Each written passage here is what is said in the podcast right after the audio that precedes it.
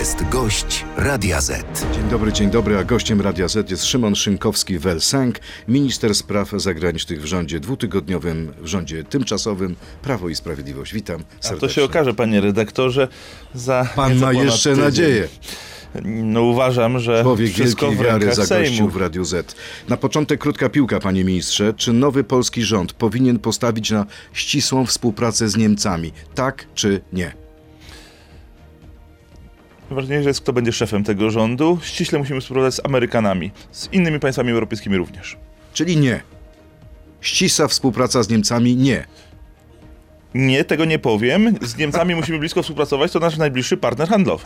To również pytanie do Państwa, czy nowy polski rząd powinien postawić na ścisłą współpracę z Niemcami? Można wejść na naszą stronę radioz.pl i zagłosować. Wyniki już za kilka minut. Rozpoczyna się ostatni tydzień rządów Prawa i Sprawiedliwości. Czy to, co Pan robicie... uparcie cały czas nie wierzy.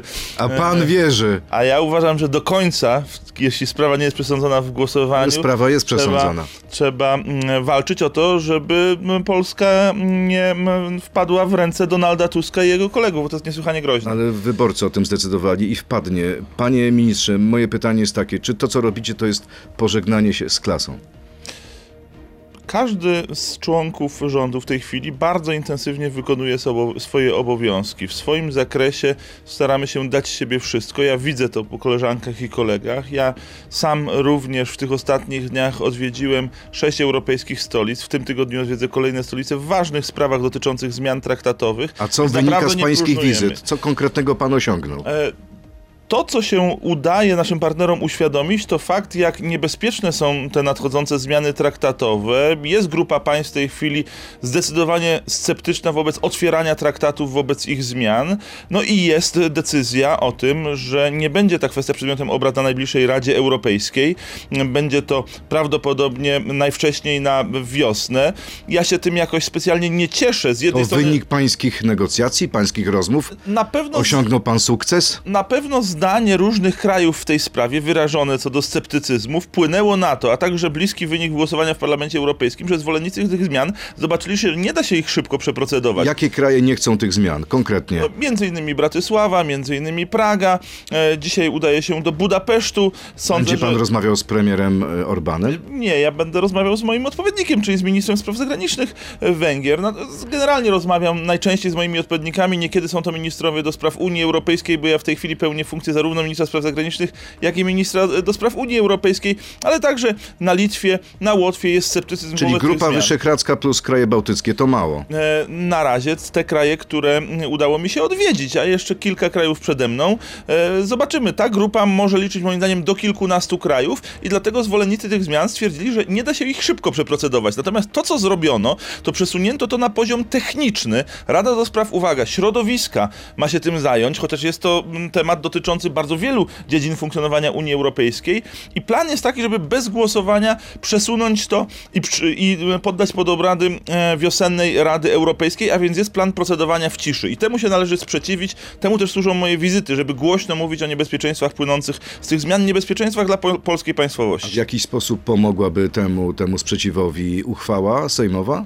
No, na pewno i to jest wielkie zdumienie, dlaczego Sejm w tak ważnej sprawie nie zabiera głosu. Ja powiem szczerze, nie potrafię tego zrozumieć. Znaczy, to jest dwustronnicowy projekt uchwały.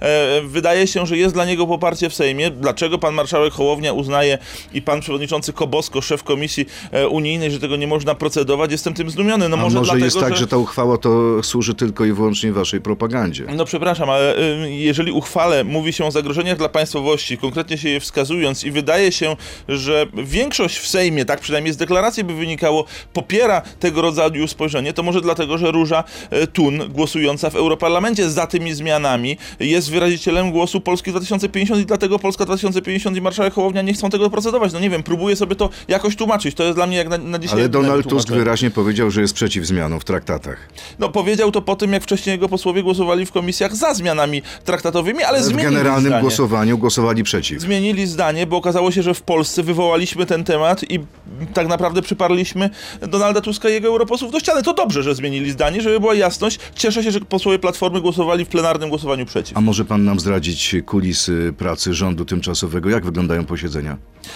Panie redaktorze, ja, tak jak powiedziałem, większość czasu to spędziłem... śmiertelnie poważnie, czy raczej zabawnie? Za granicą spędziłem większość tego czasu w zeszłym tygodniu. Niestety nawet, muszę to przyznać ze smutkiem, nie byłem na posiedzeniu e, Rady Ministrów. Był tam jeden z moich zastępców. Właśnie z tego względu, że ta moja misja zagraniczna dzisiaj ma kluczowe znaczenie. A premier Morawiecki z kimś jeszcze rozmawia w sprawie wotum zaufania?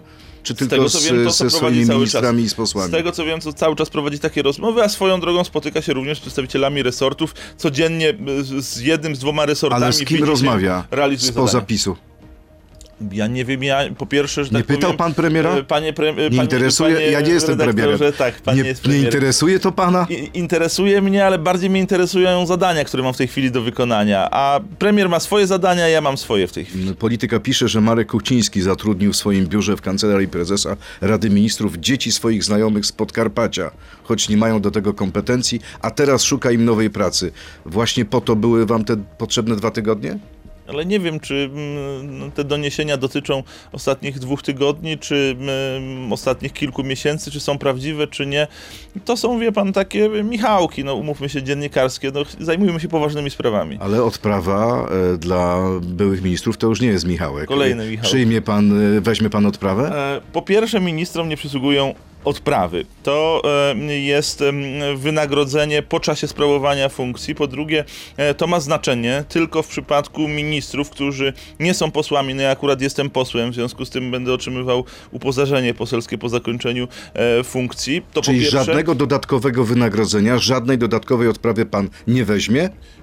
No, ja wcześniej byłem ministrem, ja nie pojawiłem się jako minister teraz nagle. E, i jestem, e, zostaję posłem, w związku z tym, po pierwsze mówię, no nie ma czegoś takiego jak odprawy, jest e, coś takiego jak wyrównanie przez, przez jakiś czas, to w przypadku właśnie tych długoletnich ministrów przez trzy miesiące, w przypadku tych, którzy sprawowali krótko swoją funkcję, to jest przez miesiąc, do uposażenia, to jest niewielka kwota. Czyli tego wyrównania pan nie zamierza oddać, bo pan był wcześniej ministrem, tak? No, ja jestem, panie redaktorze, w rządzie ponad 5 lat e, ministrem i naprawdę wchodząc do rządu w 2018 roku nie myślałem i nadal nie myślę o żadnych odprawach ani wyrównaniach. Na 99% pańskim następcą za tydzień zostanie Radosław Sikorski.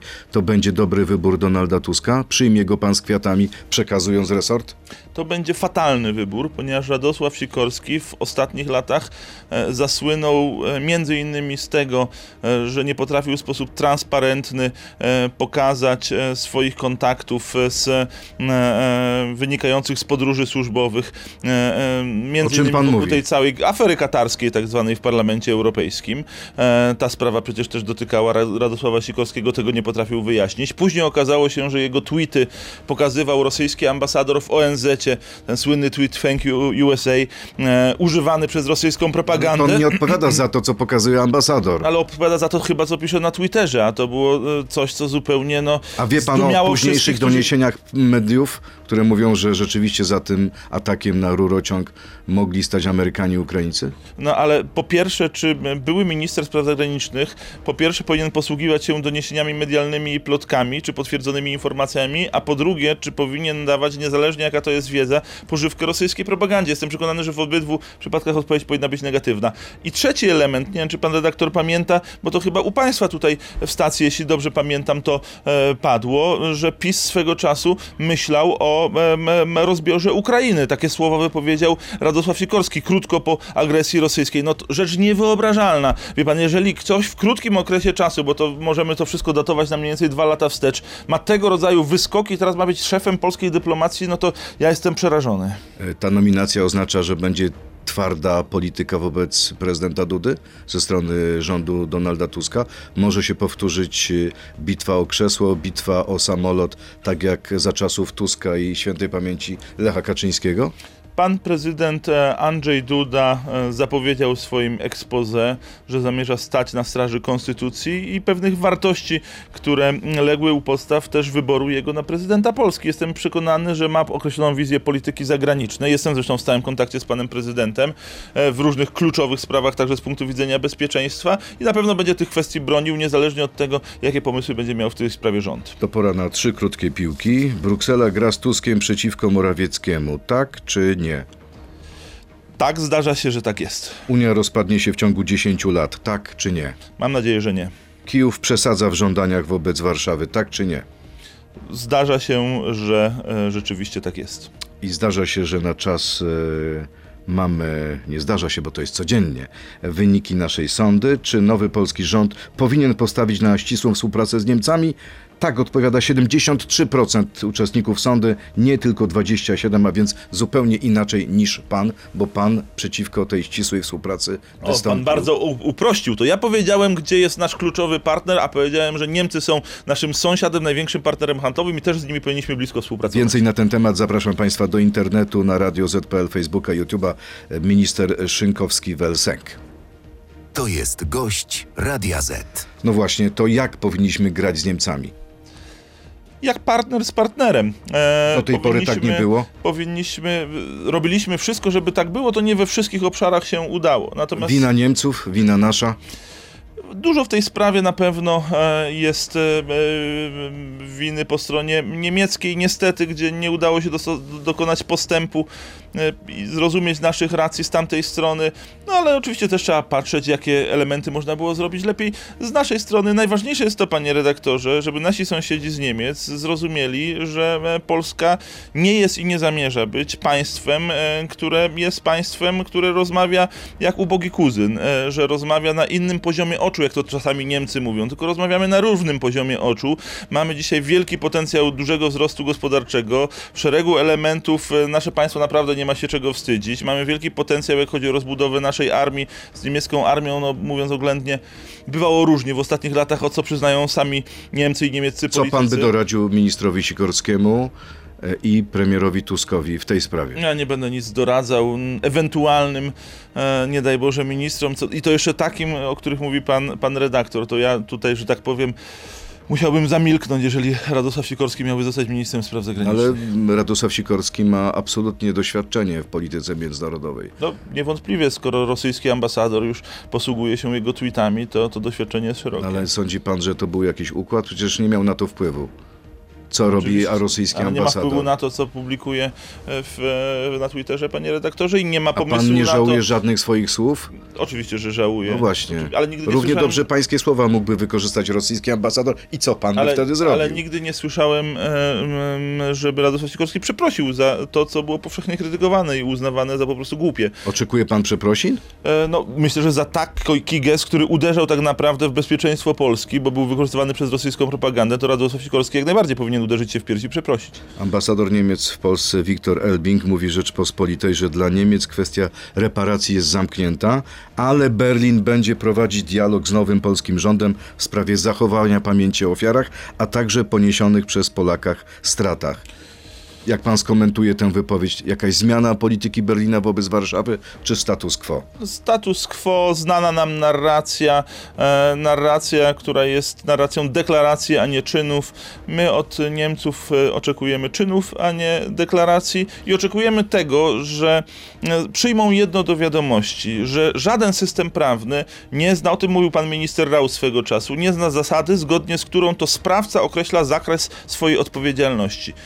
Odpowiedzialne za zbrodnie e, II wojny światowej są Niemcy i jako sprawca nie mogą one decydować o tym, jaki jest zakres odpowiedzialności. O tym decyduje prawo międzynarodowe i w tym przypadku polski Sejm uchwałą przyjętą niemal jednomyślnie bardzo jasno się. Jasne, ale kwestią siły i pozycji ofiary, która domaga się od sprawcy, jest możliwość ewentualnie skutecznych reparacji. Jaka jest szansa na te reparacje? E, Jest szansa w ciągu 4, 10, 20 lat? Panie redaktorze, to jest proces, który na pewno nie potrwa krótko. Rozpoczął go mm, jeszcze w 2004 roku Sejm swoją uchwałą. Później pan poseł Arkadiusz Mularczyk em, wykonał wiele działań, żeby powstał raport na temat strat. W tej chwili prowadzi działania na arenie międzynarodowej, na różnych forach, informując o tym, jak ten temat jest ważny, że to jest kwestia nierozwiązana. To pewnie potrwa jeszcze lata, ale w końcu Niemcy będą musiały się z tym tematem zmierzyć. Dzisiaj w Brukseli Unia będzie rozmawiać o blokadzie na granicy z Ukrainą. Polska domaga się rewizji umowy między Ukrainą a Unią Europejską, Komisją Europejską w sprawach transportu. Czy jest taka rewizja możliwa? No mamy e, najpierw koordynację e, krajów Grupy Wyszehradzkiej, ja też o tym rozmawiałem w Bratysławie e, w piątek będąc tam, że warto skoordynować te działania i wiceminister infrastruktury, który tam się udaje, wcześniej spotka się z kolegami z Grupy Wyszehradzkiej. Słowacy mają od piątku też problem z blokadą na granicy, więc problem jest realny i chcemy, żeby rzeczywiście podjąć temat rewizji tej umowy. Mówi pan o ministrze, wiceministrze Weberze.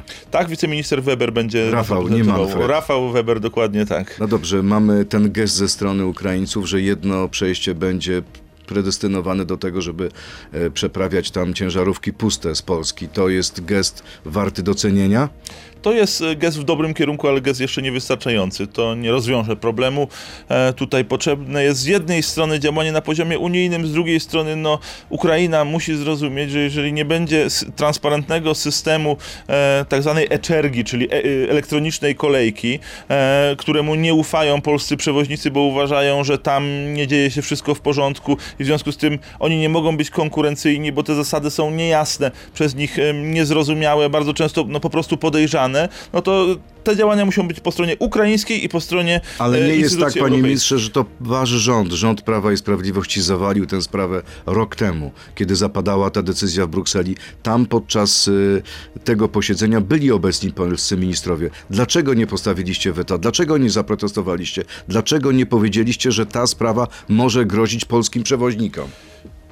Z tego co wiem, z odsłuchu tamtego posiedzenia, mm, przedstawiciel Polski zabierał głos wskazując na możliwe wątpliwości, które mogą pojawić się, czy jakie elementy mogą właśnie e, no, później pojawić to się nie był takie sprzeciw krytyczne. radykalny. Może Ale te wątpliwości były za małe. Rzeczywiście tak, bo generalnie co do zasady wiemy, że chcieliśmy Ukrainie w tym trudnym momencie pomóc i Unia dążyła do tego, żeby zawrzeć umowę, która będzie w sposób sprawiedliwy regulowała relacje między Unią a Ale Ukrainą. polityk także, powinien przewidywać skutki swoich działań.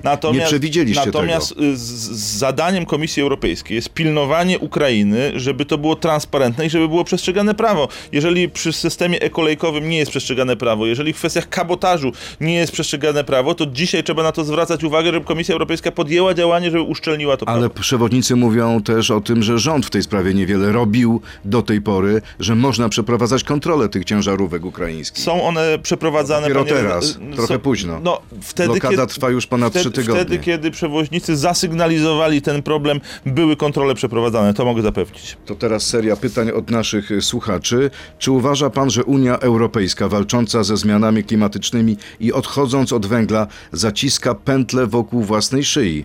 Dokąd może nas doprowadzić taka polityka? Czemu y, Mateusz Morawiecki brał w tym udział, zgadzając się na Fit for 55? Znaczy ja uważam, że rzeczywiście Unia zaciska taką pętlę, e, prowadząc tego rodzaju politykę, bo obniża własną konkurencyjność. No dzisiaj już ceny energii w Unii Europejskiej są prawie dwa razy wyższe niż ceny energii dla przemysłu w Stanach Zjednoczonych. No to pokazuje, że za chwilę wszyscy przyniosą się po prostu e, w inne miejsca, no między innymi do Stanów Zjednoczonych, ale także w inne miejsca na świecie, bo w Unii Europejskiej będzie za drogo, a to Pamięta jest... pan o takim szczycie 2020? Oczywiście mówi pan... Co tam robił Mateusz Mówi Morawiecki? pan o grudniowej Radzie Europejskiej. Dlaczego zgodził się na te 2020 roku. To rozwiązania? jest wielki mit i chętnie to wyjaśnię, panie Czy redaktorze. mit, który rozpowszechnia pański kolega, były z rządu, pan Zbigniew Ziobro? No to jeżeli tego rodzaju mit rozpowszechnia Zbigniew Ziobro, to tym bardziej warto się z tym mitem rozprawić, bo Mateusz Morawiecki, premier Z kim Mateusz pan był w Morawiecki... rządzie, panie ministrze? e, Z człowiekiem, z którym chciał się pan rozprawić. Czasami, nie, nie, nie, z którego mitem chciałbym się Okej. rozprawić. Czasami moi koledzy mówią rzeczy, z którymi się nie zgadzam, Czyli albo które trzeba prostować. Państwa tak się rządzie zdarza. Byli mitomani. E, nie, bo mitoman to taki, taka osoba, która często e, A on tylko czasami. A tutaj się po prostu coś takiego zdarzyło, No dobrze, chętnie to niech pan się wyjaśnię. rozprawi, ale krótko. E, W 2020 roku w grudniu e, przyjęto konkluzje Rady Europejskiej, które przyjmuje się jednomyślnie, w którym upoważniono Komisję Europejską do pracy nad rozwiązaniami zarysowanymi bardzo ogólnie. Jakiekolwiek zawetowanie wówczas tych konkluzji nie zastopowałoby Komisji Europejskiej w tych pracach. Natomiast te prace poszły w kierunku, który my później oprotestowywaliśmy i w tej chwili skarżymy do Europejskiego Trybunału Sprawiedliwości. Nie można było w grudniu 2020 roku zablokować tych prac. Kolejne pytanie. PiS dużo mówi o obronie polskich interesów. Tymczasem zostało wam kilka dni rządów i nic nie robicie w sprawie obrony polskich przewoźników. Dlaczego znowu ulegacie wobec strony ukraińskiej, zamiast prowadzić twardą politykę? Tak jak zresztą robi to Ukraina. Ludzie wam nie wierzą. Prowadzimy twardą politykę, dlatego dzisiaj minister Weber jest na e, posiedzeniu Rady do Spraw Trochę późno. Transportu. E, Dlatego była pani minister Gębicka w ostatnich dniach tam na granicy, rozmawiała także z przedstawicielami przewoźników, dlatego ja byłem, rozmawiałem z przedstawicielami przewoźników razem z ministrem Weber- Weberem i premierem półtora tygodnia temu w kancelarii premiera. No jest naprawdę cały szereg działań, akurat w tej sprawie, panie redaktorze, to jest poświęcane jej mnóstwo Niech czasu. pan to e, powie przewoźnikom i transportowcom. Mówimy to i oni o tym wiedzą. No i ale nie mają chyba e, uśmiechniętych nie są twarzy. jeszcze zadowoleni I z nie- rozwiązania nie witają tematu, was na kolanach nie i mogą, z kwiatami. Nie mogą powiedzieć, że ten temat nie pozostaje w sferze działań rządu. Kolejne pytanie. KPO miał być funduszem odbudowy po pandemii. Dlaczego więc większość środków ma iść na cele klimatyczne? Przecież najbardziej ucierpieli przedsiębiorcy i system zdrowotny. Tymczasem na zdrowie ma być przeznaczone zaledwie 2%. O wspieraniu przedsiębiorczości w ogóle nie ma mowy. odbudowy i stymulowania gospodarki. E, I te środki są e, rozłożone w taki sposób, w jaki rząd zaplanował, że ta odbudowa gospodarki w poszczególnych branżach będzie konieczna. Cele klimatyczne tylko tam, gdzie będą to kwestie dotyczące zrównoważonego dbania o klimat, czyli nie takiego rewolucyjnego wprowadzania pewnych pomysłów unijnych, tylko ewolucyjnego wprowadzania pewnych rozwiązań, które uchronią konsumentów przed nagłymi wzrostami cen energii. To uważam, że o to akurat za, warto ze środków z KPO zadbać. Czy w Pana ocenie, kolejne pytanie, osoby, które zagłosowały za zmianami w traktatach unijnych, zasługują na miano zdrajców bądź chociaż agentów obcych państw? Jeśli tak, jakie konsekwencje powinny ich spotkać poza nagłaśnianiem tej sprawy w mediach? Tak, to jest rzeczywiście te osoby, które zagłosowały e, za tymi zmianami traktowymi, zachowały się niezgodnie z polskim interesem narodowym. E, ja. Ale zdrajcy czy nie zdrajcy? Tak, to jest zdrada polskich interesów narodowych, tak mogę powiedzieć. Te Chce pan powiedzieć, że Leszek Miller, Marek Belka i. Róża Tun to są zdrajcy? Chcę powiedzieć, że te osoby zagłosowały, zdradzając polskie interesy narodowe. W polskim interesie narodowym jest to, żeby bronić naszych kompetencji i tego w tej chwili rozwiązania traktatowego, które jest obowiązujące dla Polski, jest niezwykle groźne, żeby ponad 60 obszarów kompetencyjnych przenosić na poziom unijny. Kolejne to jest pytanie. rzecz niesłychanie groźna, to jest przedmiotem w tej chwili moich rozmów w Europie. Kamyczek do pańskiego ogródka, poznańskiego ogródka. Prezydent Jaśkowiak ma coraz słabszą pozycję w Poznaniu, ale nie ma żadnego mocnego konkurenta. Czy zdecydowałby się pan startować w najbliższych wyborach samorządowych na prezydenta miasta? jeżeli byłoby takie przekonanie e, polityczne mojej formacji, że to jest najlepsze rozwiązanie, ja jestem zawsze do dyspozycji e, tam, gdzie po prostu e, e, no, no, partia uzna, że mogę jak najlepiej służyć Czyli jak prezes. Kaczyński poprosi, pan się zgodzi. E, Panie redaktorze, jestem zawsze po prostu do dyspozycji Polski, także do dyspozycji mojego rodzimego miasta. Pytanie, czy będą chcieli tą dyspozycję wykorzystać poznaniacy? PiS nie ma dobrych notowań w Poznaniu. Dzisiaj, jak się rzeczywiście jedzie przez Poznań, nie wiem, czy pan miał ostatnią okazję jechać przez Poznań, to się nie da przez centrum w żaden sposób przejechać, bo są tam niekończące się remonty od 6 lat. I czas z tym skończyć. Czas uporządkować to, co dzieje się w Poznaniu, to, co robi prezydent Jaśkowiak i Platforma Obywatelska. Kolejne pytanie. Krzysztof Łapiński. Jak na brak zdolności koalicyjnych wpływa fakt tego, jak zachowywał się PiS i jak traktował swych koalicjantów w czasach e, rządu czy koalicji z Samoobroną i LPR-em podczas właśnie swoich wcześniejszych rządów koalicyjnych? Czyli jednym słowem, dlaczego nikt wam nie wierzy? Dlaczego wszyscy was się boją? Dlaczego boją się tego, że jak pójdą na układ z PiSem, to zostaną pożarci, jak przystawki? No jednak wierzy nam ponad 7,5 miliona wyborców, 35% tych, którzy oddali głos. Ale tak, 11 nikt nam- milionów osób poparło nową koalicję. A więc 11 jest więcej niż 7. Natomiast myślę, że część z wyborców opozycji po pierwsze życzyłaby sobie trochę innej twarzy opozycji niż Donald Tusk jako premier, a po drugie myślę, że szybko, być może już nawet część przekonała się od czasu wyborów, że te propozycje, którymi oni zamierzają się zajmować, czyli nie kwota wolna od podatku, tylko lobby wiatrakowe, któremu trzeba pomóc, żeby szybko mogło wiatrak postawić komuś pod domem, to jest w tej chwili priorytet ich władzy. No i to nie sądzę, żeby wyborców jakoś specjalnie cieszyło, chyba że tych wyborców, którzy akurat stoją za lobbym wiatrakowym. Chce pan powiedzieć, y, że y, tę ustawę dyktowało lobby wiatrakowe? Tak, mam takie głębokie podejrzenie, że rzeczywiście tak jest. Głębokie podejrzenie, na czym się opiera? Ma No, pan jakieś dowody? No, na tym, że to są bardzo szczegółowe przepisy dotyczące zmian w kilkunastu ustawach i nagle pojawia się to jako projekt poselski, ni stąd, ni zowąd i jest tam o tym, że można stawiać e, różnego rodzaju instalacje w, parkach krajobrazowych albo bardzo blisko zabudowań, Pojawia albo się że jako można projekt wywłaszczać bo to wy rządzicie, a nie jeszcze a pro, proszę zwrócić uwagę, pod CPK to absolutnie nie wolno wywłaszczać. Tutaj pod wiatraki nie ma problemu. Ale- nagle można wywłaszczać. Nie wiem, czy pan widział jeden z przepisów proponowanych, że turbiny można instalować nie młodsze niż 4 lata e, w modernizowanych wiatrakach. No znakomicie, prawda? No widać już jakość tego, jak pisano ten projekt, albo po prostu jest to, jest to, jest to właśnie no, jak, jakiś jakiś błąd, jakiś kompletny humbug, minister, e- albo jest to lobby, które chce stare turbiny z zachodu tutaj do nas, że tak powiem, e, importować. Pani przyszła minister Paulina Henik-Kloska była w Radiu Z w piątek i zaprzeczała temu, żeby jakikolwiek lobbysta miał wpływ na pisanie tej ustawy.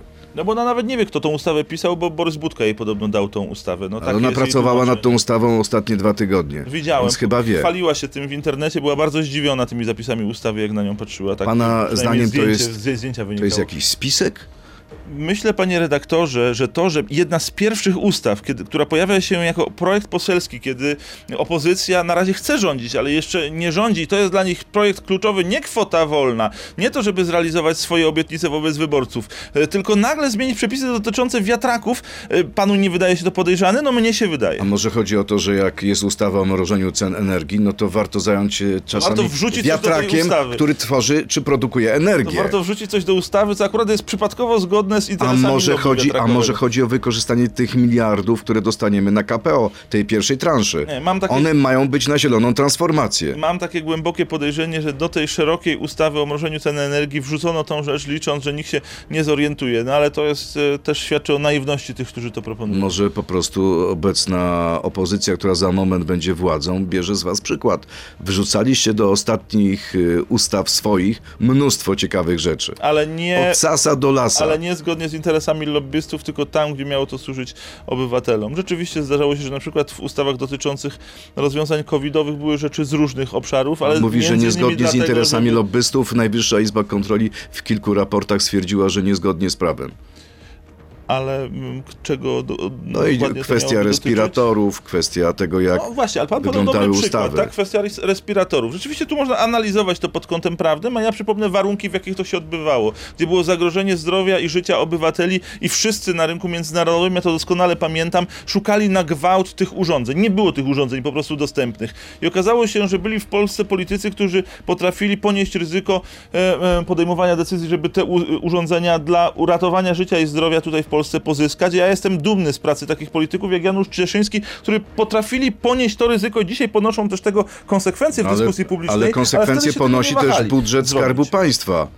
Przede wszystkim Przepraszam, co się stało z tymi respiratorami? Ale pan uważa, że lepiej by było, panie redaktorze, wówczas się zastanawiać i dokładnie rozliczać faktury i papiery i nie dostać tych urządzeń na czas i żeby ludzie umierali tak, jak umierali we Włoszech, w innych krajach? Ja nie uważam, Że uważam- nie. Ja uważam, że w sytuacji kryzysowej trzeba przede wszystkim działać, ratować To życie nie jest problem mojego obywateli. uważania, tylko czytałem raport NIK-u. w Ale łatwo sprawie. jest czytać, wie pan, raport NIK-u po i analizować dokumenty. A w momencie, w którym jest kryzys, w którym trzeba gasić pożar, to trzeba gasić ten pożar, a nie siedzieć nad dokumentami i się zastanawiać, jak e, tworzyć, e, ubezpieczać sobie, że tak powiem, przyszłość różnymi Czyli każdy, kto gasi pożar, może zrobić wszystko i nie powinien za to ponieść żadnych konsekwencji. Nie, uważam, że każdy, kto działa w sytuacji kryzysowej, powinien być oceniany też przez pryzmat tej sytuacji kryzysowej, a nie też przez pryzmat urzędników z NIK- z NIK-u, którym dzisiaj z zabiórka łatwo jest różne rzeczy komentować. Kończąc ten wątek ustawy wiatrakowej, e, przed decyzją stanie prezydent.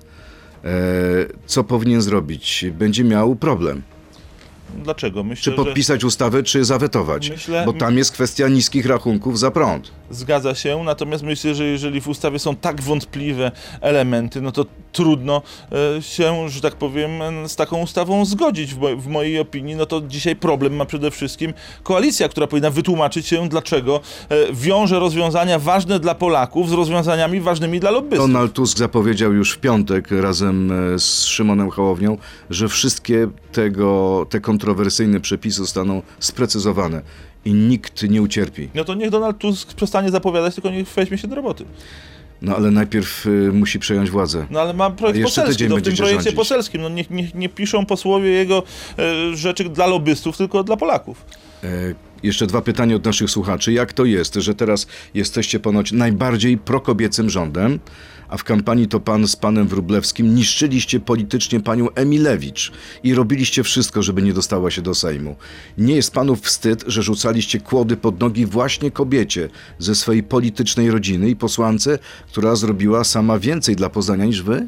A to jest bardzo niesprawiedliwa ocena, bo ja akurat bardzo dobrze e, współpracuję z panią poseł Jadwigą Emilewicz. Bardzo ją wspierałem w kampanii. Myślę, że gdyby Dobrze się panu zapytał, ją wycinało? E, nigdy jej nie wycinałem, nigdy. Mówię to z pełną Roznosił pan jej E, i prowadziliśmy wspólnie akcje ulotkowe. Wiele akcji takich wyborczych prowadziliśmy wspólnie, mieliśmy świetny kontakt, mamy świetny kontakt. E, mogę powiedzieć, że jest moją dobrą koleżanką, mogę same ciepłe słowa o jej powiedzieć, ale mogę też z pełną odpowiedzialnością powiedzieć, że wspierałem ją w kampanii i gdyby pan ją zapytał, jestem pewien, żeby to potwierdziła. I ostatnie pytanie naszego słuchacza. Jarosław Kaczyński powiedział kiedyś hasło ani kroku wstecz. Dlaczego PiS nie stosuje go w stosunku do sytuacji na granicy z Ukrainą? Tak. Jednym słowem, jesteście za mało asertywni Ale wobec Kijowa. To nie jest prawda, że nie stosujemy zasady e, braku asertywności. My rozmawiamy zdecydowanie tam, gdzie trzeba rozmawiać, ale też chcemy rozwiązać ten spór. Chcemy, żeby ten proces został zakończony. I tutaj rzeczywiście ze stroną ukraińską no, stawiamy pewne postulaty, które są do rozwiązania. Z drugiej strony musi to zrobić też zająć się tym Komisja Europejska. Te dwa warunki są konieczne. Jestem przekonany, że jesteśmy już blisko rozwiązania tej sprawy. E, Sekretarz generalny NATO mówi, że sojusz powinien być gotowy na złe wieści z frontu ukraińskiego. Putin, Putin z kolei podpisał dekret o zwiększaniu liczby żołnierzy około 170 tysięcy do łącznej liczby 1 300 tysięcy. Co, na co powinniśmy być gotowi?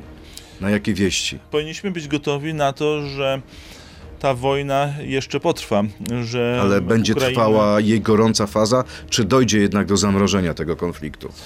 E, No, w tej chwili wiemy, że. No, wiemy, że kontrofensywa ukraińska kontrofensywa- zakończyła się fiaskiem.